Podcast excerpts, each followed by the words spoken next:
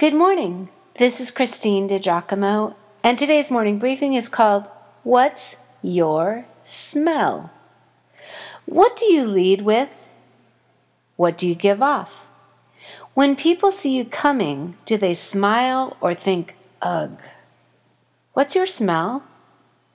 Thinking of what Paul referenced in 2 Corinthians chapter 2 when he describes us as an aroma, let's be honest for a minute. What aroma do you give off to others? We gotta lead with love. Several years ago, I was on the elliptical machine at the gym and looked to my right where two well built, youngish blonde men were going crazy on their stationary bikes.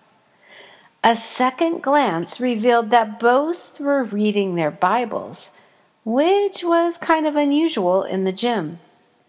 Since I was studying my Bible notes to write, we made quite a trio, and of course I had to press in a little closer.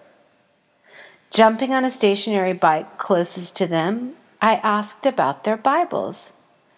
Both were responsive. Both loved Jesus and did not care who saw them. We continued to talk, and before we parted company, I asked how I could pray for them. Understand, this is a common practice of mine, especially with young people, because the pressure they face is enormous. Except for one elderly man at the gym, no one has ever turned me down. But he is another story for another time. So, Dave, Caleb, and I locked arms right in the middle of the gym, and I prayed for both of them.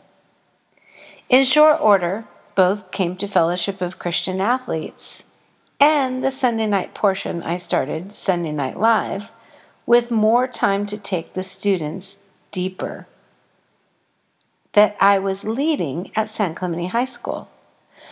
The students loved Dave and Caleb because they were disciplined athletes who were trying to live out their faith in God. Dave became one of our leaders and faithfully came to share and pray with our athletes. The most remarkable thing about Big Dave, as we called him, was that when Big Dave walked into the room, love walked into the room. Reminds me again of Paul's writing to the believers in Colossae.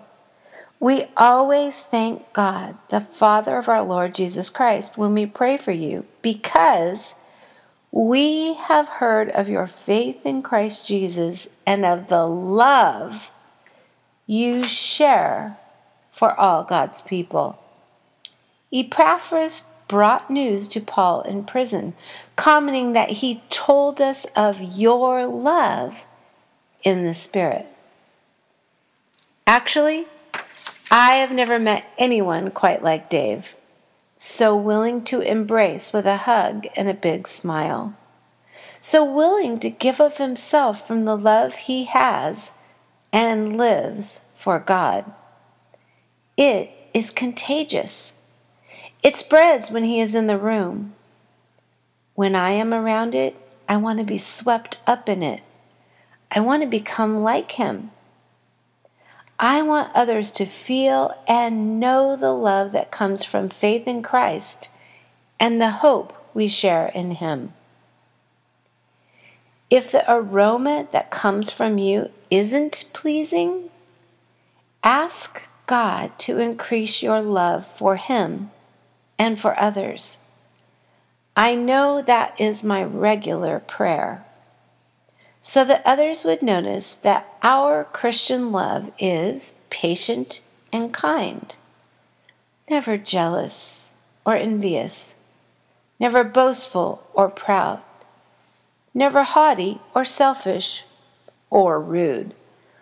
That our love would not demand its own way would not be irritable or touchy, that our love would not hold grudges or even notice when others do it wrong.